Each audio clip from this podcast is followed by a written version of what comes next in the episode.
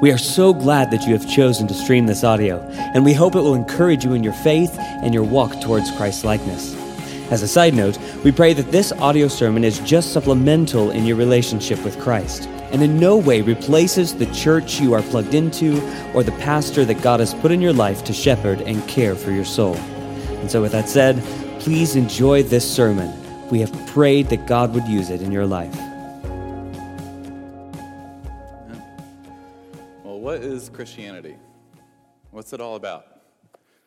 It's, a, it's an important question, whether you're new to church or whether you've grown up in a church your entire life, it's, it's an important question. It's a basic question, uh, but it's important. It's important for us to understand what we believe and why we believe it. It's important because it shapes everything that we say and do. And so we're starting a new series today called Back to the Basics. And what we're attempting to do is just to get back to the fundamentals of what Christianity is, what the church is, and why that matters for us. And so, you know, maybe, maybe you grew up uh, playing sports and you always wondered, you know, why, why your coach constantly brought you back to the fundamentals almost every practice. You know, you, you knew how to dribble the ball, you knew how to hit a free throw. And, and you wondered why, why coach spent so much time having you do dribbling drills and shooting free throws when you knew how to do those things and you could be spending time on other things. Or maybe for you in the business world, maybe you've wondered why your company spends so much time going over its vision and its values and, and the basic things that all the employees should already know in a meeting. Why would they take so much time to go over that? Well, the reason that coaches spend so much time on fundamentals and companies spend so much time communicating their vision and their values is because the fundamentals or the basics are important. The fundamentals shape everything else that we do. And if we understand the fundamentals, if we understand the basics, then everything we, we, else we do is better. Then everything else we do is more impactful. And it's the same way with churches. So you see, if, if we go back to the basics, if we understand what Christianity is about, then it makes everything that we say and do as a church that much better. You see, if, if, you, if you want to hit three pointers consistently, then you've got to know how to follow through. If, if, if you want to expand your business to a new location, then your employees have to understand the vision and the values in order to do that. And if, as a church, if we want to reach our community and the nations with the gospel of Jesus Christ, then it's absolutely essential that we understand what that's all about. And so that's why we're going back to the basics. That's why we're periodically just going to go back and, under, and, and take a look at basic questions about Christianity, what it is, what it means, and how that should change our lives. And so today we, we have to start with the question what is Christianity? You know, some, some have said that Christianity is about being a good person, doing the right thing, whether it's in public or in private. Some have said that Christianity is all about obedience to God and His commands and, and knowing the commandments of God and, and walking in accordance with them. Some have said that Christianity is about loving others and being a generous person, helping others out when they're in a time of need. And some, some have thought that Christianity is, is, is just basically about faith, it's about believing something about God and about who you are. Some have said that Christianity is just this set of religious beliefs, rules, and rituals. So, so, so what is Christianity all about? A lot of those answers get at part of it, but, but they don't get at the heart of it. They don't get at the heart of what it means to be a Christian. They don't get at the heart of what Christianity is all about. And so today, I want you to open your Bibles to uh, Matthew chapter 4 and John chapter 14 as we look at this question what is Christianity? And answer what is it all about?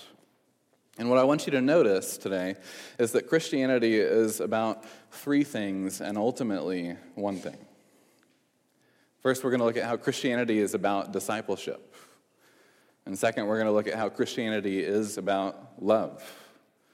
And finally, and ultimately, we're going to look at how Christianity is about Jesus Christ. So turn with me to Matthew uh, chapter 4 as we look at Christianity is about discipleship. If, if, if we want to know what Christianity is all about, then what better place to start than by looking at the life and ministry of Jesus Christ?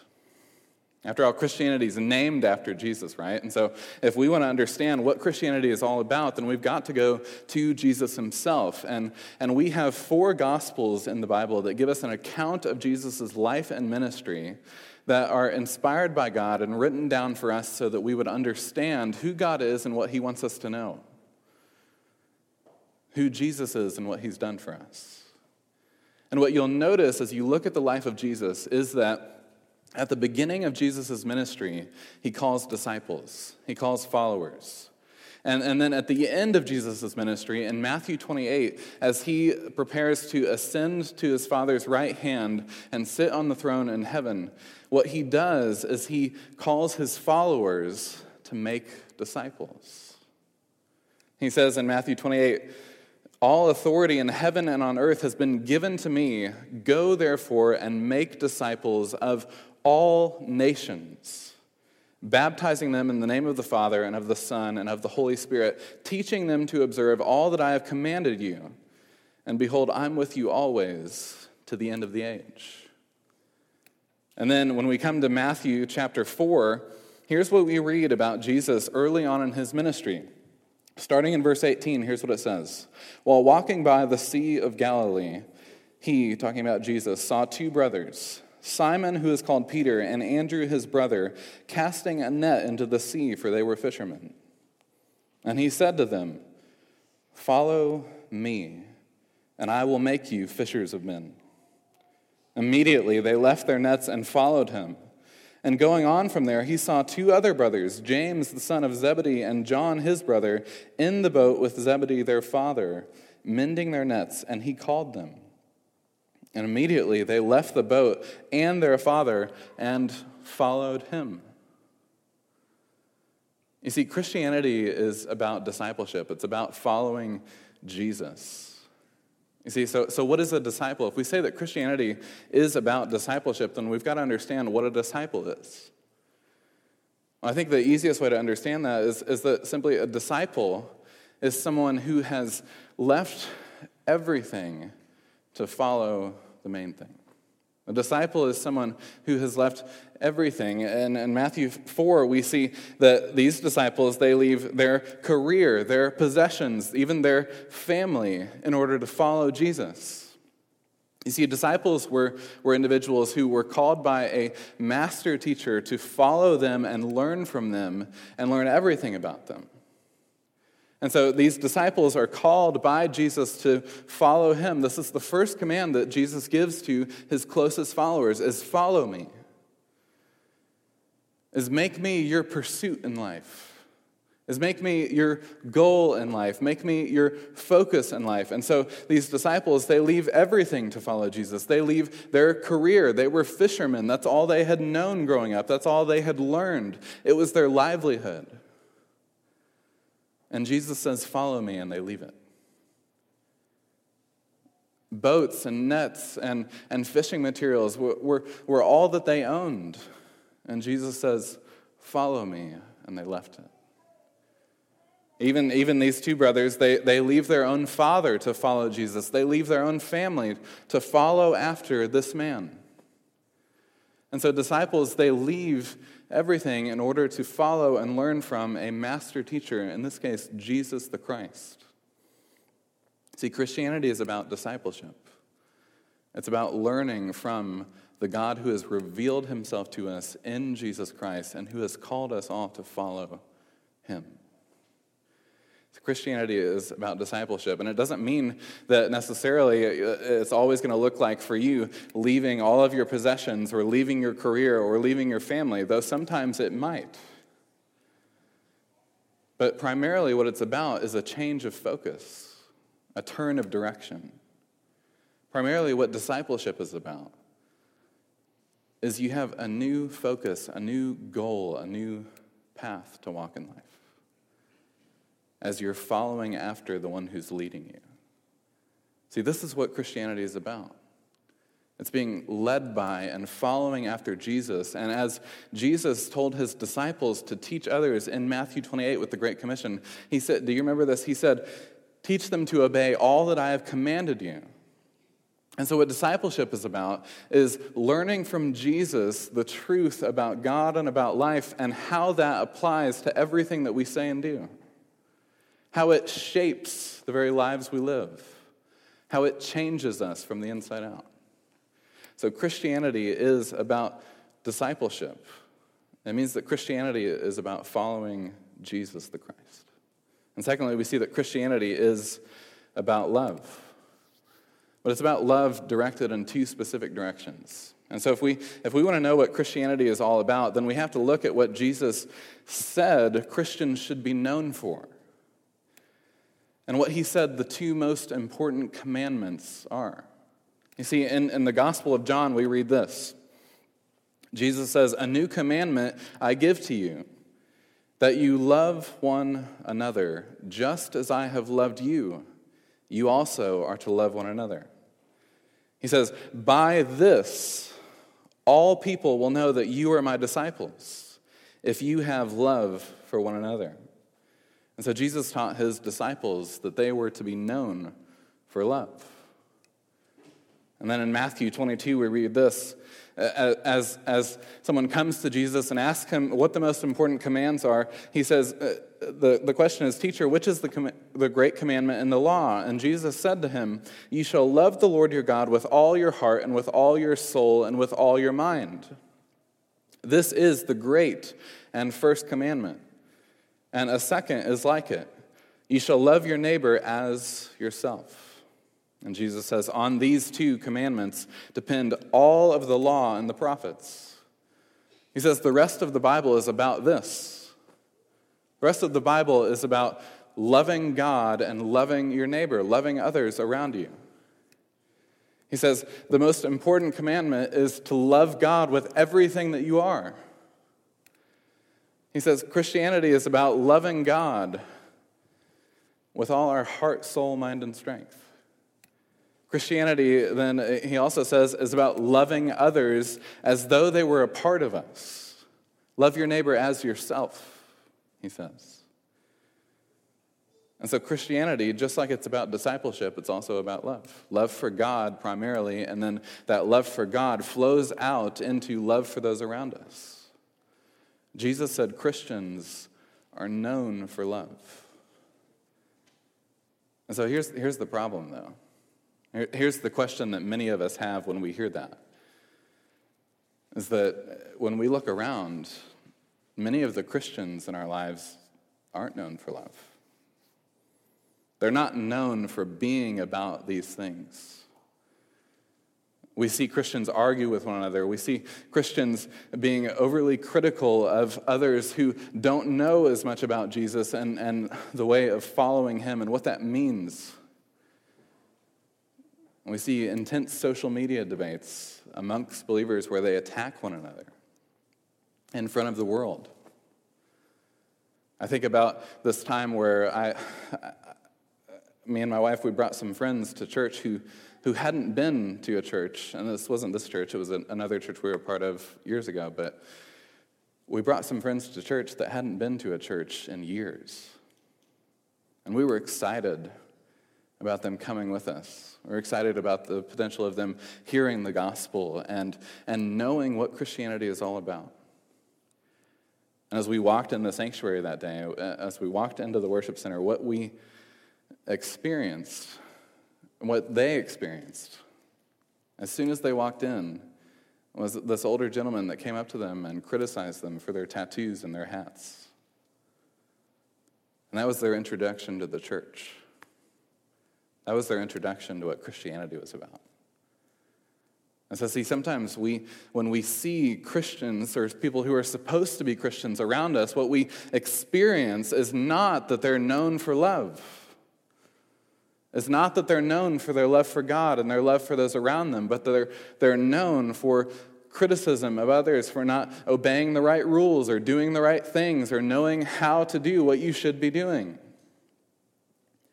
You see, a lot of the Christians that we see around us are not known for what Jesus said they should be known for. And uh, can I just tell you a, a, a secret that is, is hope giving for me about the church?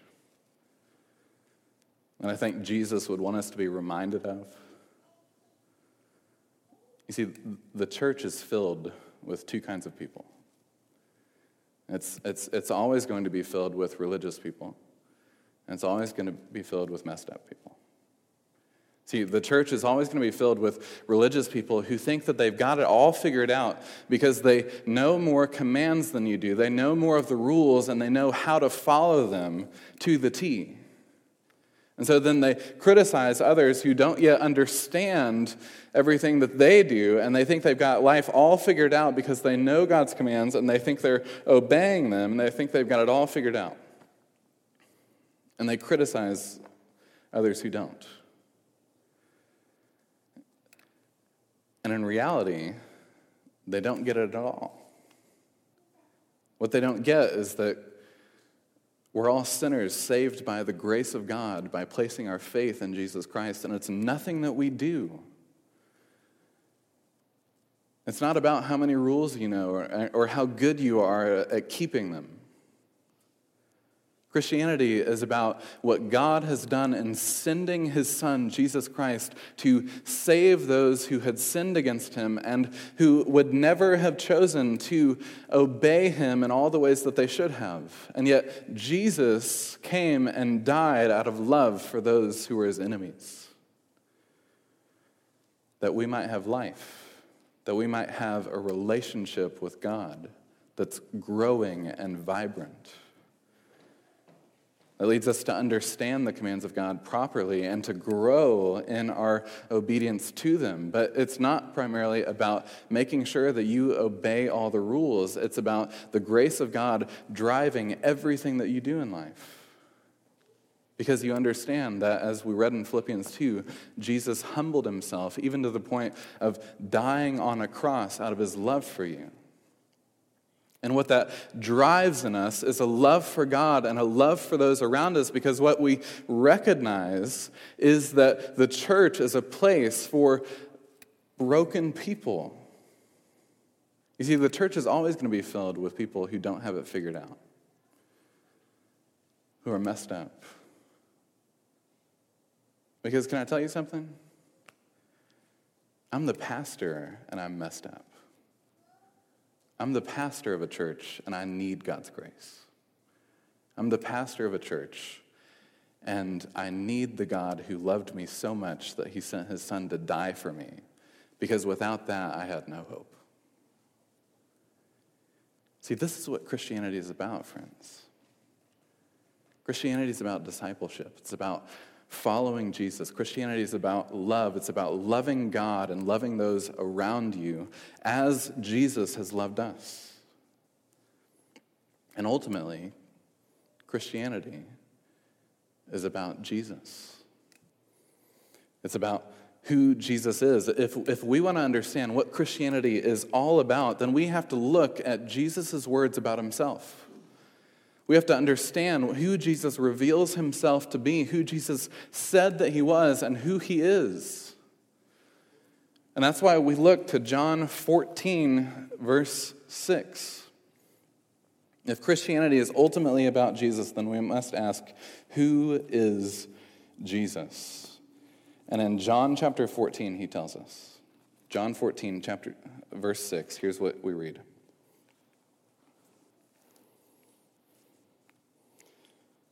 Jesus said to them, I am the way and the truth and the life. No one comes to the Father except through me. See, Jesus says these words in, in the context. Uh, uh, earlier in chapter 14, he said, Let your hearts not be troubled. Believe in God and believe also in me. In my Father's house are many rooms. If it were not so, would I have told you that I go to prepare a place for you? And so Jesus here is talking about the way that we can be reconciled to God, the way that we can spend eternity with God, the God who loved us so much that he did not watch us make a mess of things, but sent his son to die for us because we had. This Jesus, as he's talking about himself, he uses these words, I am, which would have reminded his hearers in that day of how God revealed himself to Moses at the burning bush. You see, God there, when, when, when Moses asked, Who are you, Lord? What's your name? Who should I say that you are when I tell people about you? God revealed himself in that moment with Moses, as Moses is likely terrified and, and is receiving this incredible call of God on his life to go and proclaim uh, his deliverance to his people. He says, Who are you? And God says two words. He says, I am. He says, I am that I am which means he's, he's always been, he is, and he always will be. God reveals himself as the great I am. And when Jesus comes on the scene in the New Testament, what he says about himself is these same two words I am. And what he's trying to get us to see is that he is God revealing himself to us in the flesh. He is God who has become a man and come to save those who are lost. You see, Jesus says about himself three things here as he reveals himself to be the great I am. He says, I am the way, the truth, and the life. No one comes to the Father except through me. And so we see that Jesus is the only way to God. Jesus is the truth about life, and Jesus is the life that we are searching for. he says, I am the way. Jesus is the only way to God. And, and immediately we have this question pop up can, can there really just be one true religion? Can there, can there really be just one way to God, one way to heaven, one way to knowing God and experiencing Him and living with Him in relationship to Him? Can there really be just one way? There, there's these objections that come up in our mind. Isn't it, isn't it an arrogant thing to claim that your religious truth is superior and, and, and to attempt to get everyone else to ascribe to it?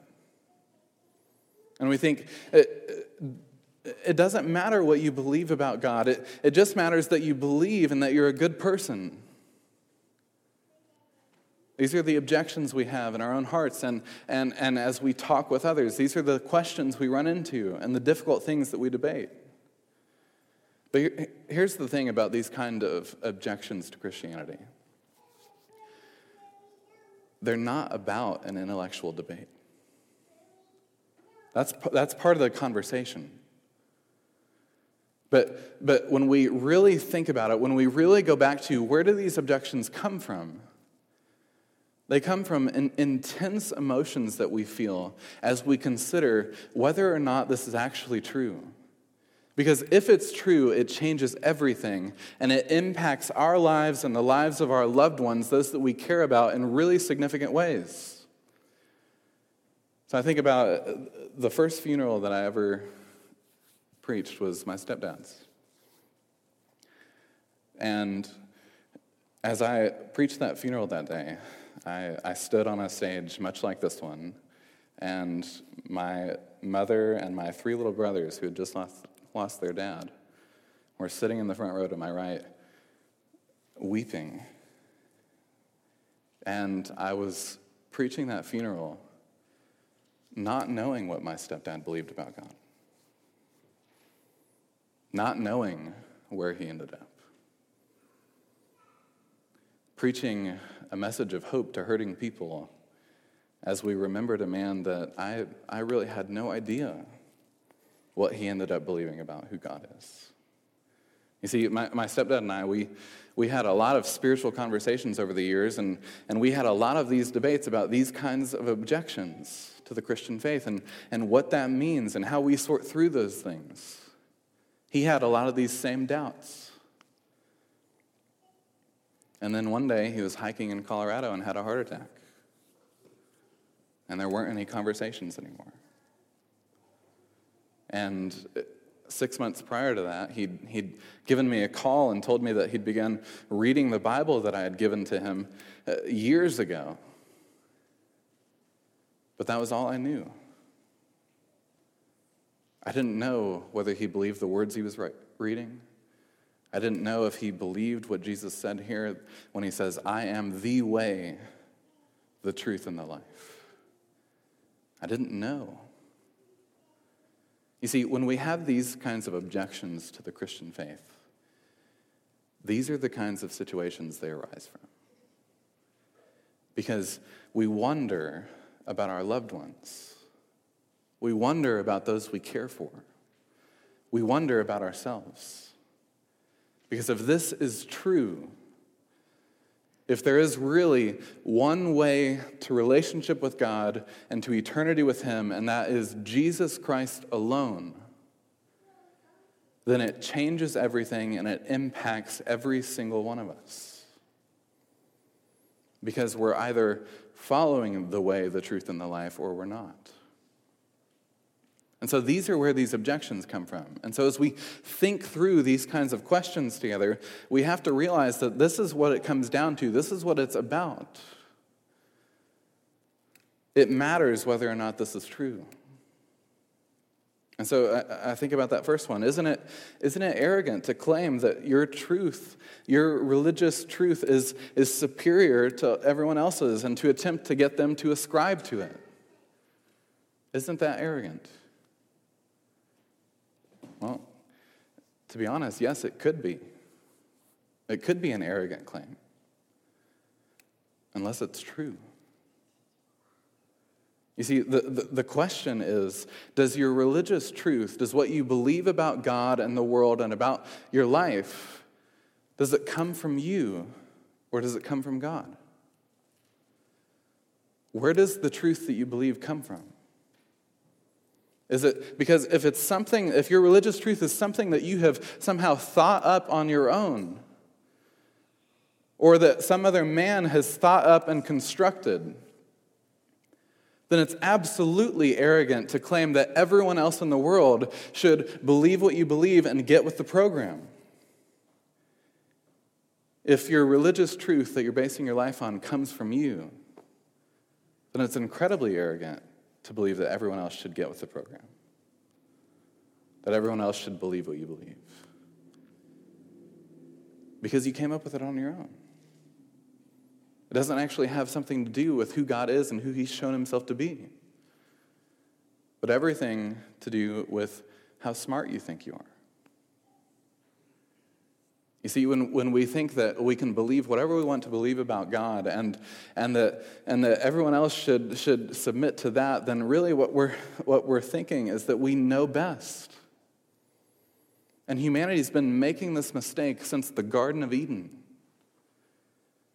When Adam and Eve reached out and took of the fruit and said, I know better than you do, God.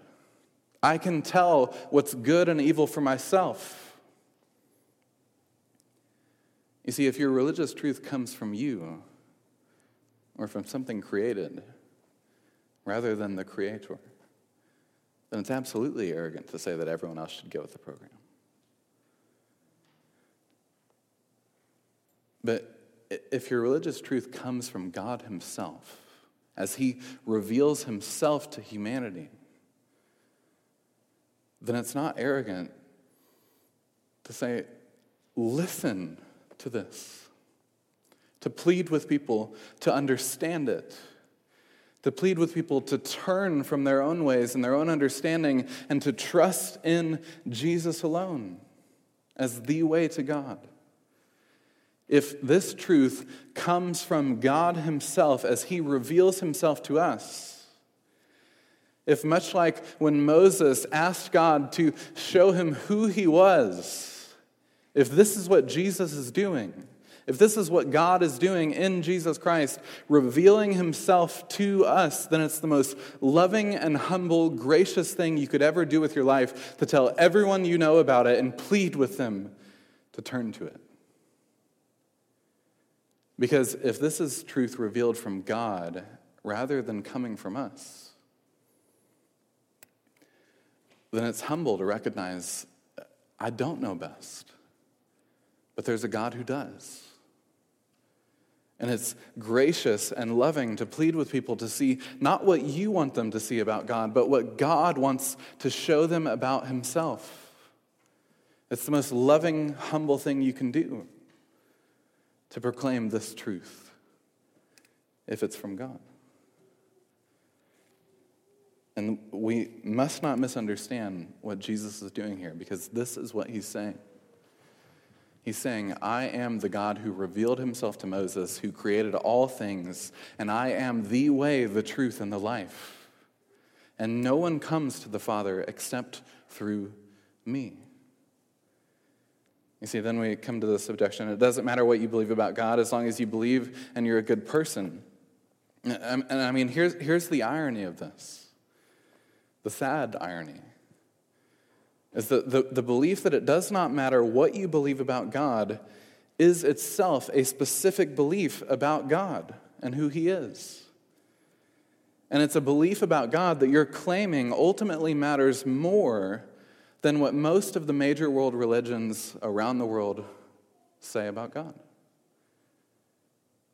Do we see how, how we, we get into this thinking where, where we think that we've got it figured out, we think that we know best. And, and, the irony is, is that even when we claim that what you believe about God doesn't matter, we're actually expressing a belief about who God is. Because most world religions claim that God does care what we think of him, and it's best to believe what they believe God wants us to think about himself. And what we're saying when we say it doesn't matter what you believe about God, as long as you believe something, is we're actually saying that there is a God, but he doesn't care what you think about him. And we're presenting that belief as though it's superior to what most of the people in human history have believed about God. And how incredibly arrogant is that that we would believe that? It's a sad irony. Because instead of believing in who God has revealed himself to believe, to be, we're believing in who we've constructed him to be in our own minds. And, and the second problem with that is, is, is who, who determines if you're a good person or not? If, it doesn't, if God doesn't care what you believe about him, just that you believe and that you're a good person, who has the authority to determine that you are good? As opposed to evil, that you do right as opposed to wrong? Is it you? Is it society? Is it the government? Is it our laws? Is it culture? If it's any of those things, then who has given any one of those things, including you, the authority to determine what is good and evil, what is right from wrong? You see, we put ourselves in the place of God, claiming that we know what's best, just like Adam and Eve did. That we can determine good from evil on our own, and that, and that what we think matters most. You see, here's what Jesus would want us to realize is that God does care what we think of him. Is that God is the only one who can determine what is actually good and what is actually evil is that God is the only one who can tell us the way back to Him. And the glorious good news is that He has. The incredible grace of God is that He has revealed Himself to us in Jesus Christ, and He has told us the way to be reconciled to Him. Just as we see that Jesus is the only way to God, we also see that Jesus is the truth about life. He says, I am the way and the truth. What this means is that, in other words, Jesus is the source of all that is actually and really true. He is the one who reveals truth, He is the source of truth. He is the truth about life. And so we have these objections that come up once again. Can there really be something such as absolute truth? Can there be something that is true for everyone, everywhere, all the time? Or we say every religion has, has some truth in it, but no religion can see the entirety of the truth. And so, is, is there such a thing as absolute truth? This idea that there's something that's true always for everyone, everywhere.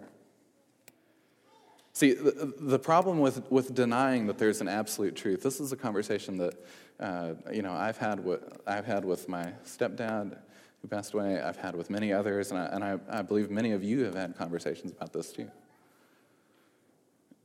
See, the, the problem with denying that there can ever be something such as absolute truth is that you have to believe in absolute truth to deny it. Because the claim, there is no absolute truth, is itself an absolute truth. It's an absolute statement about what is true for everyone, that there is no absolute truth, and it denies itself. You see, we cannot believe there is no absolute truth without believing in absolute truth itself. And this means that what Jesus is saying is perfectly reasonable. That he's saying there is a truth, there is something that is actually real. There is something that is true always, all the time, for everyone, everywhere. And he reveals himself to be the source of it. He says, I am the way and the truth. You see, we all, we all believe something is absolutely true. The question is is what you believe actually true? Is it actually what is true about God? Is it actually what is true about you? Is it actually what is true about the world around you? And if you're trusting in your own ideas, then you're trusting in something that is really shaky and is going to fall from underneath your feet. But if you're trusting in what God says about Himself and what God reveals to be the truth, then you're standing on a firm foundation that will never fail. See, and then we come to this idea that every religion has some truth in it, but no religion can see the entirety of truth. This is the other objection that we often have to Jesus' claim that he is the truth. You see, and, and, and oftentimes what we think of here is this, this common illustration about these three blind men and this, this elephant and how they would describe it. And so the, the idea goes is that the first blind man, he, he came to the elephant and he was feeling its trunk and he said, It's like a snake. And the second blind man came and he, he felt its, its leg and he said, No, no, it's like, it's like a huge tree trunk. And the third blind man said, No, you're both wrong. As he felt its side, he said, It's like a wall. And, and the point of the illustration is, is to try and say that, you see, just like, just like all the world religions have some claim about God, they can't see the entirety of who God is and what is actually true, though they can see parts of it. And so there's, there's some value in, in each of them, and, and they all have part of the truth, but not the whole thing. But, but there's a, a glaring problem with this idea. Because the whole story is told from the perspective of, of a narrator who can see the whole elephant, who sees the entire truth. You see, uh, here's what Tim Keller said about this, this problem we have with this illustration. He said, How could you possibly know that no religion can see the whole truth unless you yourself have the superior, comprehensive knowledge of spiritual reality that you just claimed none of the religions have.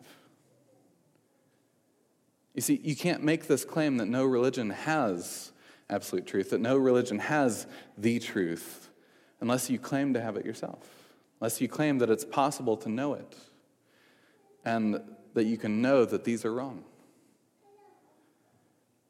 You see, the beauty of it is, is there is a narrator. There is someone who is standing behind everything that sees it all. There is someone who can say, No, that's not true. That's not true. Here's what is. And his name is God. His name is Jesus the Christ. He has revealed himself to be the way, the truth, and the life.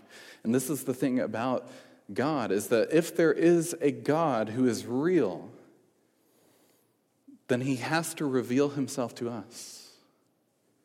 Then we have to take him at his words and not our own. Then it matters what he says, not what we think or want to say about him. It matters what is actually and really true, not what we just think to be true. And Jesus, as he's making these claims about himself, says, I am the way to God and I am the truth about life. And finally, he says that he is the life, that Jesus is the life that we are searching for. You see, is there actually an all satisfying meaning and purpose to life? Is there some place or some person where we can find what we're longing for? You know, C.S. Lewis, he had this famous illustration where he, he said, we, we tend to get distracted by the things around us uh, as though a child, uh, like a child that's playing in the mud but can't understand the beauty of a day at the sea. You see, we get distracted by things like money and alcohol and drugs, and, and we seek to find satisfaction in them. We seek to find life in our career, or even in good things like our family, like our marriage or our kids. We seek to find ultimate meaning and satisfaction in life in all of these created things. And what we're missing is the one who made them all. What we're missing is the God of creation who has not left it to spin like a top, but who has entered into it and revealed himself to us and said, I am the way, I am the truth, and I am the life that you've been looking for.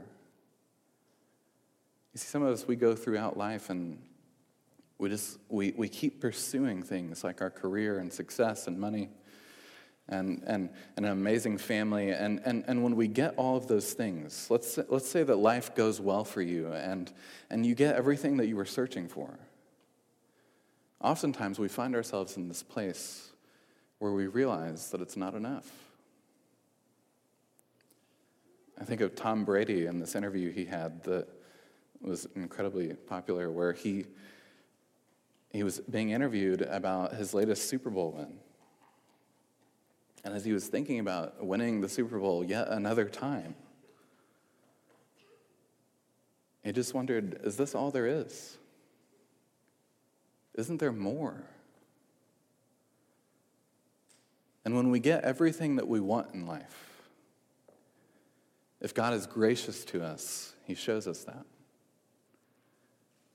That's not enough. That's not what we were made for. It's not what would, will satisfy our souls. You see, it doesn't matter how much money you make, or how many drugs you take, or how amazing your family is, or your accomplishments in life. All of those created things will fail you if they're not submitted to the God who made everything, one who's revealed himself to us in Jesus Christ and who says, I am the way to God. I am the truth about life. And I am the life that you have been searching for. And so maybe you're in a spot right now where you've felt that funk. Like there's just something missing. And I would just plead with you this morning. Would you turn to him? Would you turn to Jesus, the one that Christianity is all about? And would you find the way to God, the truth about life, and the life you've been longing for in Him? Would you pray with me?